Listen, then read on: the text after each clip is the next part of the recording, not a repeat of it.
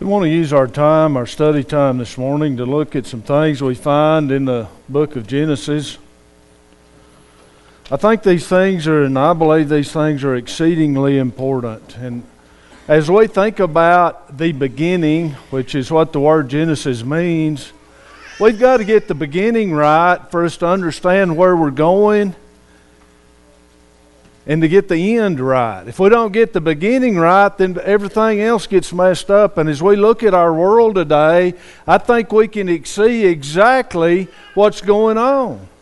People, as a general rule, have rejected the Creator and His creation, His account of creation, and they worship the creature themselves in this case and it's got our whole world messed up. And we need to be able to go back to the beginning and get the beginning right so that we can get our lives right and keep our lives right today. We understand that the Bible says in Genesis 1 and verse 1 that in the beginning God created the heaven and the earth. Now I wanted or I thought about reading the whole book or whole chapter of, of Genesis 1 I chose not to do that. I'm going to assume that most, if not all of us, are familiar with the account of creation. If you're not familiar with it, I want you to make it a priority to go read the first few chapters of the book of Genesis today because it is important and it matters.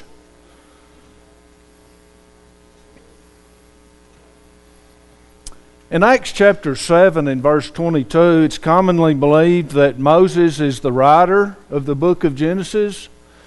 And here in Acts 7 and verse 22, the Bible says this And Moses was learned in all the wisdom of the Egyptians. Moses had the best education that was available in his day. Trust me. He got it. He, he grew up in the house of Pharaoh, the king, the most powerful man on the face of the earth, and he had the best education there, there was. And it says he was mighty in words and in deeds. But you know what? There was something better than education when it come to the writing of the book of Genesis and of all of the Bible, and it was inspiration. Moses had inspiration. And that's what led him to write, write this account of our creation we find here in the book of Genesis. So, what we believe about the creation, about our creation, and what we believe about the creation account here in the first few chapters of Genesis, I believe shapes the way we view ourselves, the way we view God, the way we view the world, the way we view our purpose, it affects everything about us. So that's why it's important that from time to time we think about what we learn from the book of Genesis.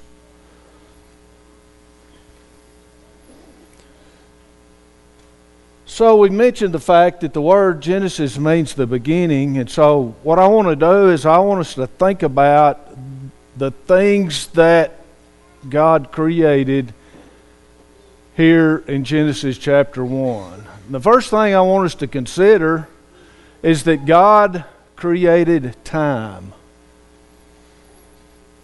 Time didn't exist before this. God's eternal. There was no time till God created it. And as we consider this account in Genesis chapter 1, he created time, and what that means is he, he created days and weeks and years and seasons. All of those things did not exist till God created those things. You know, as we read that account there, as it goes through the six days of the creation, it says, And the evening and the morning were the first day, and the evening and the morning were the second day. We don't have to wonder what a day was in creation. He tells us what it was because He created a day. and it was an evening and a morning. It was a day and a night. It was a 24 hour period, folks. And we know that because the Creator has revealed it to us. In verse 5 of Genesis 1, and God called the light day, and the darkness He called night. And we have days and nights all through history. God started that, He created that, and it defines our existence in so many ways a day and a night, a 24 hour period, and how quickly they go.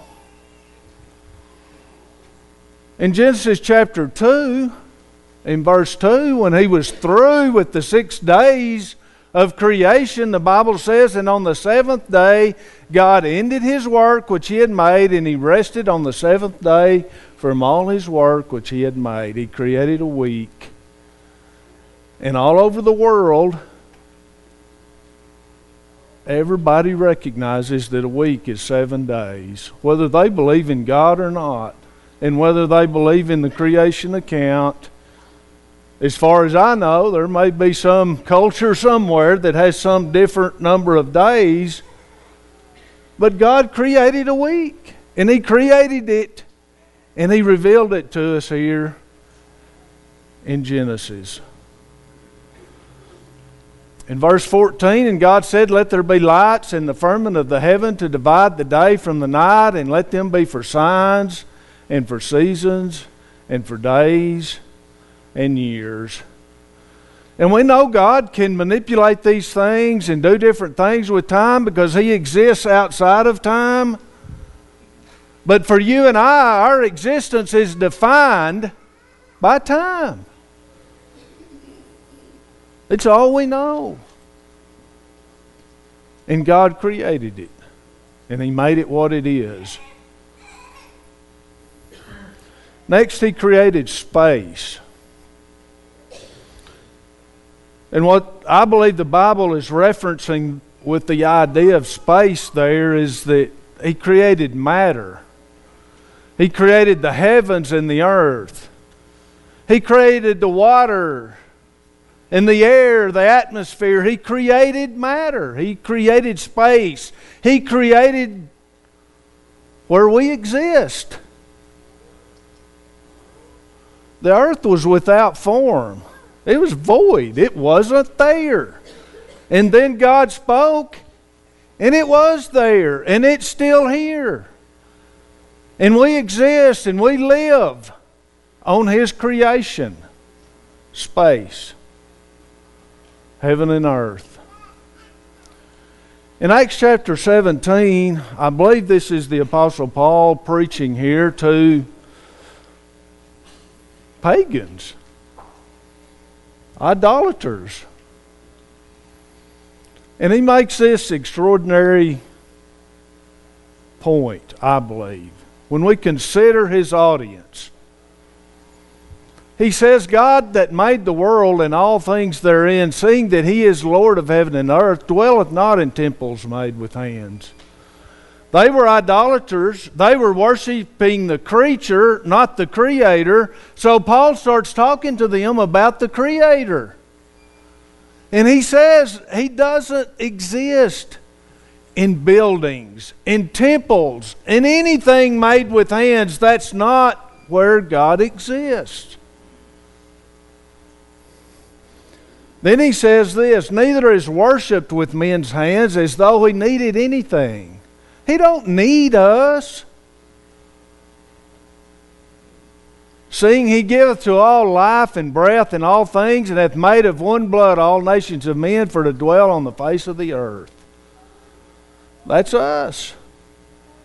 God made us, and He made us to dwell on the face of the earth, and He made our dwelling place. And He maintains our dwelling place in a way that we can exist and continue to live.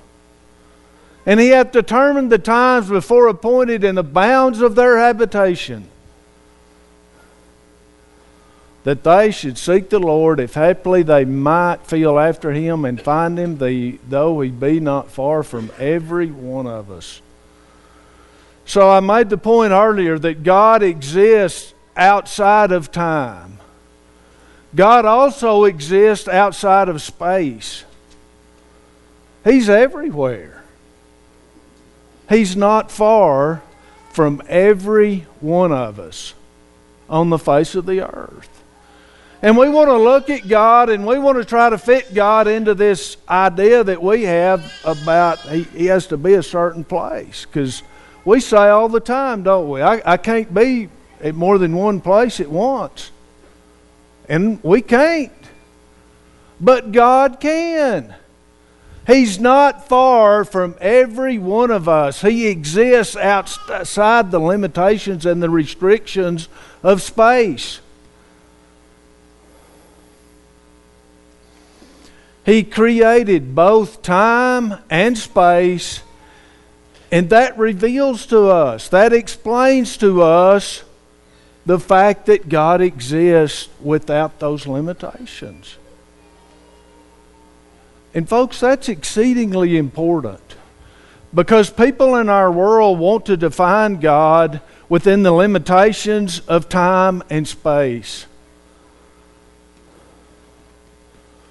And they want to make fun of those that believe God exists outside of those things.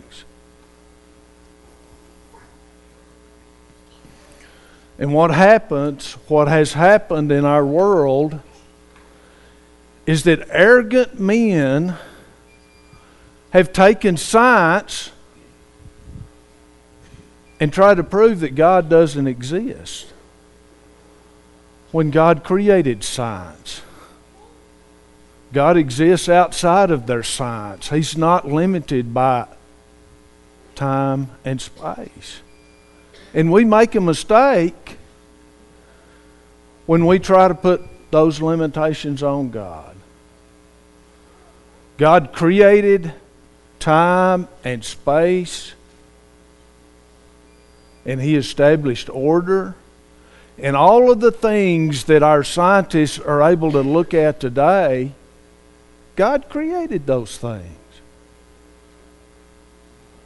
We shouldn't worship at the altar of science or anything else. We should worship the Creator because He was before the creation and He is. He said, I am. That's God. I am. Isaiah 40 and verse 28 Hast thou not known, hast thou not heard, that the everlasting God, the Lord, the creator of the ends of the earth, fainteth not, neither is weary? There is no searching of his understanding. He giveth power to the faint, and to them that have no might, he increaseth strength. And so, what I believe the prophet Isaiah is talking about here is this idea that we referenced earlier the fact that men want to put God within the limitations of time and space and define Him in the context of what we know. And He exists outside of all of those things. And He's not limited by the same things that you and I are. That's God. So when Jesus says here in John chapter 4, that we should worship God in spirit and in truth because He's a spirit. If we go back to Genesis chapter 1, it helps us understand what He's talking about. He's a spirit, He's not limited by time and space. And that's why we should worship Him.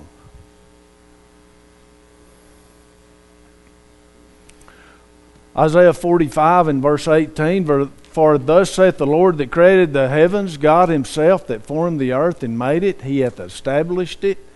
He created it not in vain, He formed it to be inhabited. I am the Lord, and there is none else. So,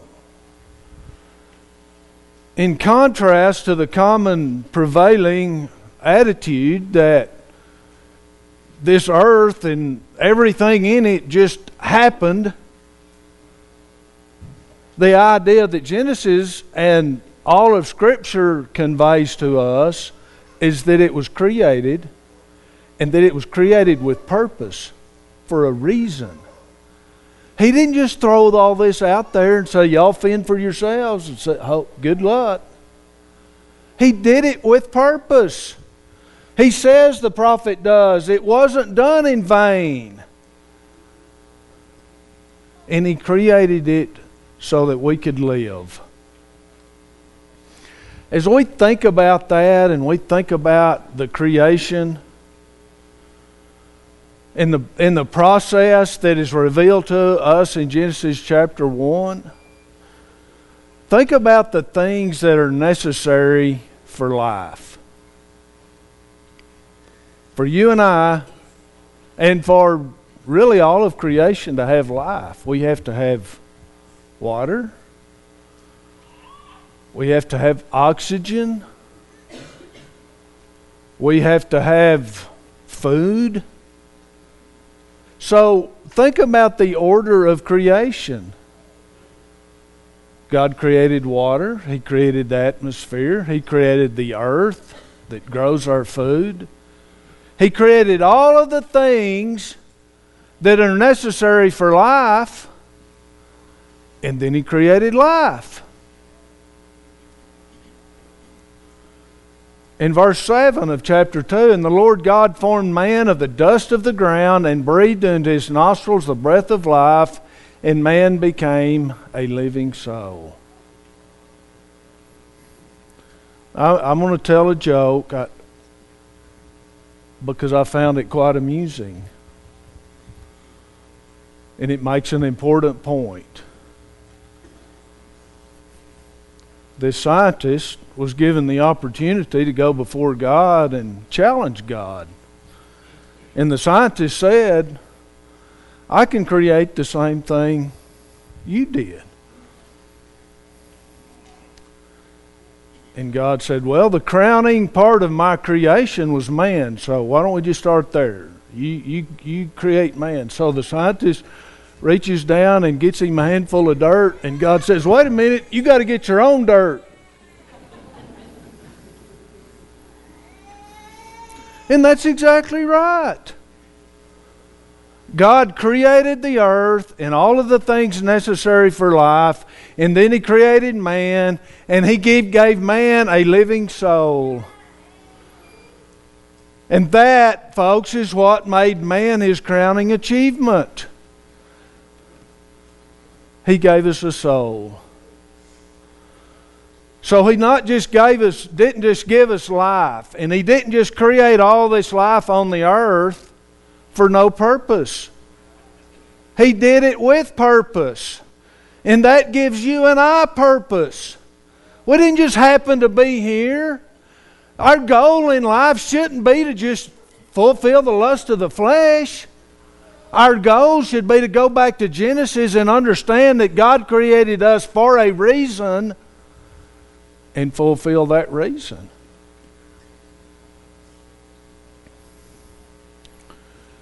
Verses 16 and 17 of chapter 2 And the Lord God commanded the man, saying, Of every tree of the garden thou mayest freely eat. But of the tree of the knowledge of good and evil thou shalt not eat of it, for in the day that thou eatest thereof thou shalt surely die. Okay, so there's a distinction here that I want us to remember. He didn't bring all the animals in and tell them this. This is what he told Adam and Eve. And the reason he told Adam and Eve and not the animals is because that Adam and Eve had a soul. And what that soul did for them is it gave them the ability to make choices. And so when God gives them a commandment here, they had the ability to choose to obey or the ability to choose to disobey. What was their purpose? Why did God create them? Why has God created all of us and given us a living soul? For the same purpose that we might choose to do the right thing. And when we do that, we fulfill our purpose. We glorify God. All of creation testifies to the glory of God. But when we make the right choice, that's the kind of glory that stands out. And that should be our purpose to glorify God through the choices that we make. In Ephesians chapter 1 and verse 4, the apostle says, According as he hath chosen us in him before the foundation of the world, that we should be holy and without blame before him in love. Do we see God's purpose? This was his purpose for us. Before the foundation of the world, he had a vision, he had a goal, he knew what he was doing.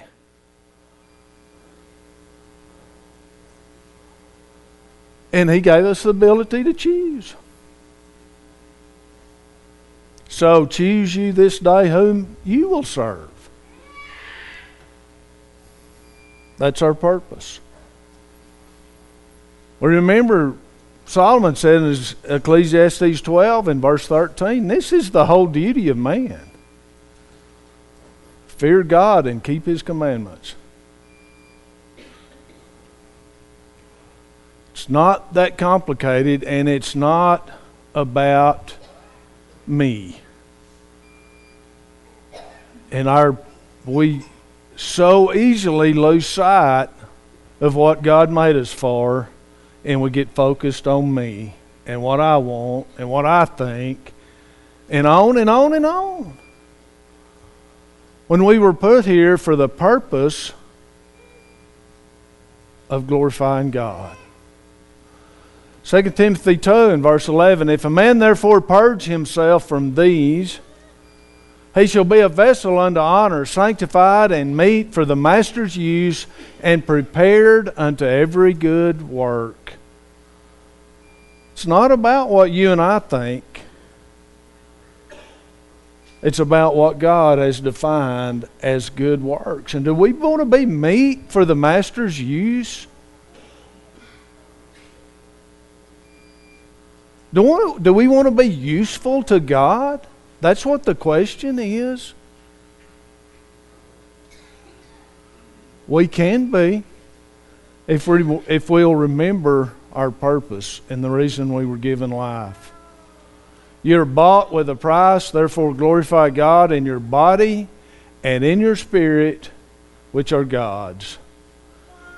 Our purpose is to make good choices to glorify God. That's our purpose. And we have the ability to choose that or reject it. There was another purpose that God gave them. And it was the idea of physical work. He gave them a job. You know, and we usually are, I don't know, I didn't think about this till I was looking at it this time, but here in, in Genesis 2 and verse 15, the Lord God took the man and put him in the Garden of Eden to work it and to keep it. Now, we usually, when we talk about work, we go to the curse. And we think about what God said to the man about weeds and about having to work by the and all of that stuff, right? But they had a job to do before the sin, before the fall. They had purpose. They had a job to do. They had work to do.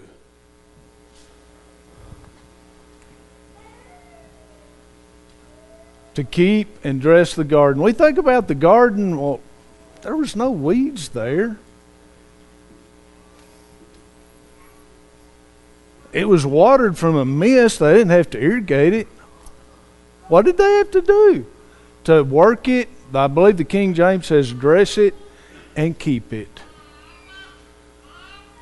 There's work for you and I to do.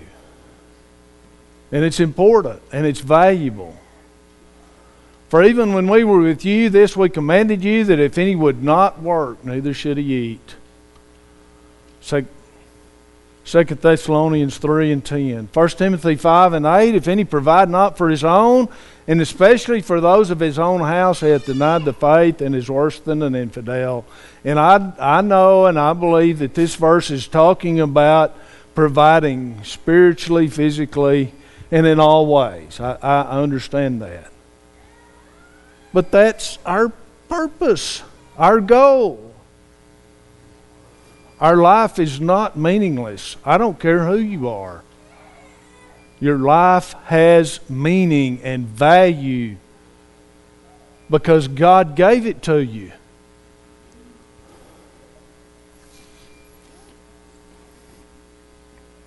We also find in Genesis, the first few chapters, the beginning of family. beginning of marriage and family. In verse 28, and God blessed them, and God said unto them, Be fruitful and multiply and replenish the earth and subdue it and have dominion over the fish of the sea and over the fowl of the air and over every living thing that moveth upon the earth. So God created life, He created man he created man and woman in His image.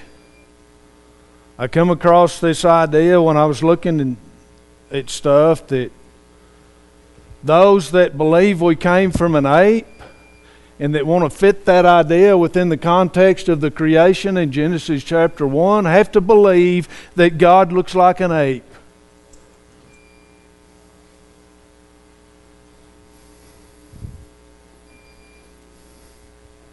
We were created in His image, man and woman. We were created and we are body, soul, and spirit. As God is the Father, the Son, and the Holy Ghost.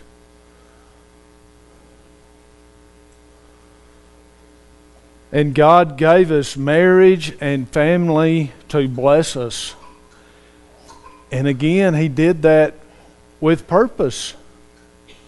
He didn't just throw us out out there and say, Y'all pervert that idea any old way you want to.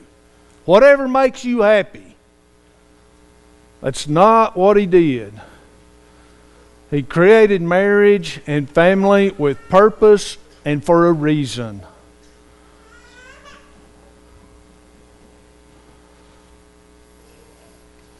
In verse 24 of chapter 2 Therefore shall a man leave his father and his mother, and shall cleave unto his wife, and they shall be one flesh. Do y'all understand how important that idea is? Do we? You know, Jesus quoted this, I believe it was in Matthew chapter 19. He was talking about marriage, and it was a pretty nearly an exact quote of Genesis 2.24. Somewhere in Ephesians, maybe chapter 4 or 6, Paul, the Apostle Paul's talking about marriage. Just nearly an exact quote of Genesis 2 and verse 24. That's important. And the reason that's important is because marriage is important. And we live in a throwaway world.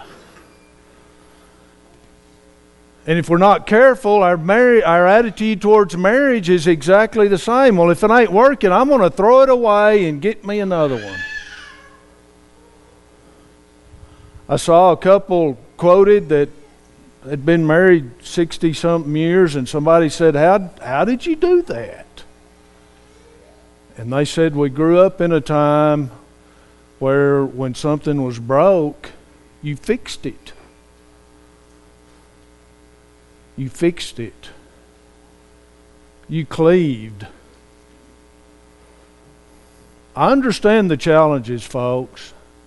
And I know we have lots of those when it comes to marriage.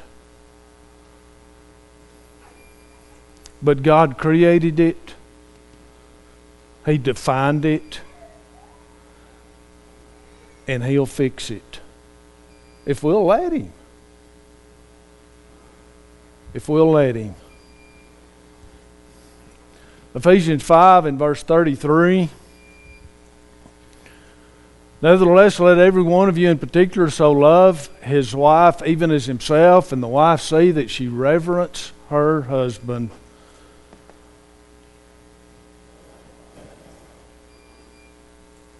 I don't know what else to say about that, folks.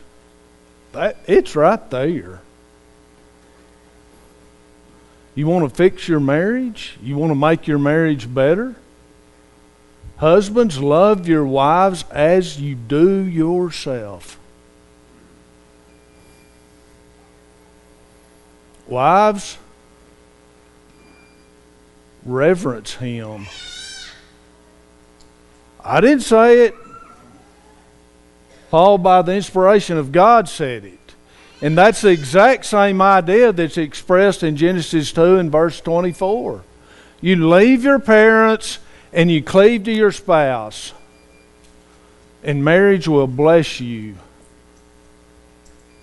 It blesses us, it blesses our nation, it blesses our church, it blesses everybody when it's done God's way. Ephesians 6, verse 1 Children, obey your parents in the Lord, for this is right. Honor thy father and mother, which is the first commandment with promise.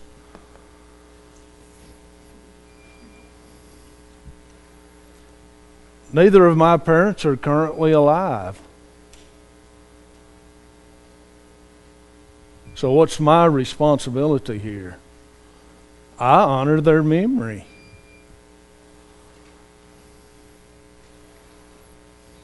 But I believe he's talking here to children that are in the home. We've already noticed that when it's time to get married, you're to leave father and mother and cleave. That doesn't mean you dishonor your father and mother.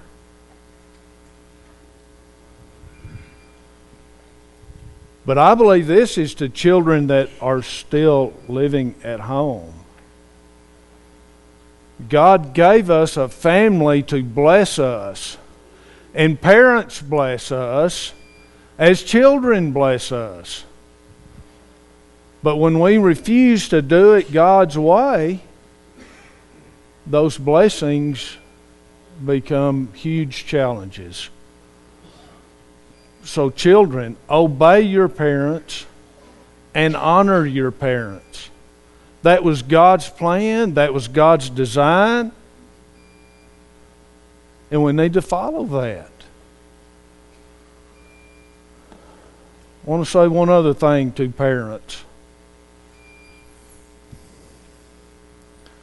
Sometimes we get so focused on raising our children to be successful and independent that we forget to teach them the important things of family and God. And those things can coexist. I understand that. I was 19 when I Karen and I got married. She's older. she married a child. My mother, when she told her dad that I was getting married, he said, He's not old enough to get married. She said, He's the same age you were. She did she thought I was too young too, but she did defend me when with her dad. Here's my point. Yeah, I, I guess we can get married too young. But we can wait too long, too. Don't discourage your children from finding a godly mate and getting married. And I, I don't. I'm, what I mean by that is, don't let education get in the way. Don't let the idea that they're not old enough get in the way. Don't let anything get in the way of finding a godly mate and getting married. We do our children a great disservice if we fail to accomplish that. And sometimes they make the wrong choice anyway, but we've got to do the best we can as parents. And if we lose sight of the goal, and we lose sight of what created, God created marriage and family for, then we're compounding our problems. Unfortunately, we find in the book of Genesis the beginning of sin and death. Chapter 2, verse 17 God says to them, But of the tree of the knowledge of good and evil thou shalt not eat of it, for in the day that thou eatest thereof thou shalt surely die.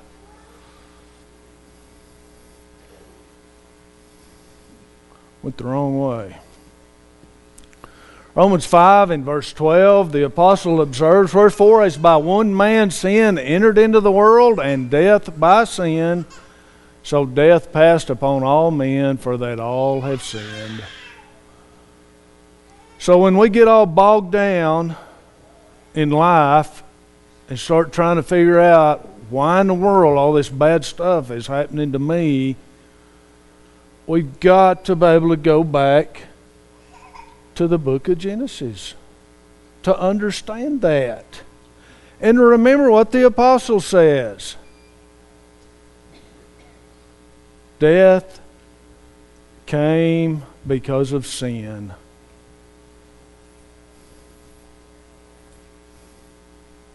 For the law of the Spirit of life in Christ Jesus hath made me free from the law of sin and death. Romans 8 and verse 2. The law of sin and death is the law that God established in Genesis. If you sin, you die. But thankfully, we have the roots of redemption, the beginning of redemption in the book of Genesis also. Chapter 3, verse 15, as Jesus not Jesus, as God placed his curse upon the serpent for what he had done in the role there in the garden. He says, I will put enmity between thee and the woman, and between thy seed and her seed. It shall bruise thy head, and thou shalt bruise his heel. The first prophecy of Jesus. That's what God's talking about here. And so, yes, as soon as sin entered and death by sin, God had a plan. He had purpose. He had a reason for what he was doing.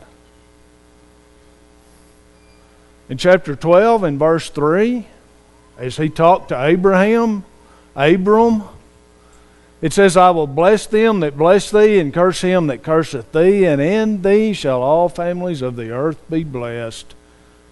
He's talking about Jesus. He had a plan, he had a purpose, and we can go throughout Scripture and we can see God's purpose being filled, fulfilled. In 1 Peter 1, Peter says this For as much as ye know that ye were not redeemed with corruptible things as silver and gold, from your vain conversation received by, by tradition from your fathers, but with the precious blood of Jesus, of Christ, as of a lamb without blemish and without spot, who verily was foreordained before the foundation of the world it was in God's mind from the beginning. He was going to redeem us. Yes, there is that law of sin and death. But we have a Redeemer. And we have His blood to take that sin away and to cover that sin. And thank God for that. So 1 Corinthians 15, the apostle says this So as is written, the first man, Adam, was made a living soul. The last Adam was made a quickening spirit. Jesus makes us alive again for eternity. And all of these things have their beginning in the book of Genesis. So let's remember what John says in 1 John 2 and verse 24. Let that therefore abide in you which you have heard from the beginning. If that which ye have heard from the beginning shall remain in you, ye also shall continue in the Son and in the Father.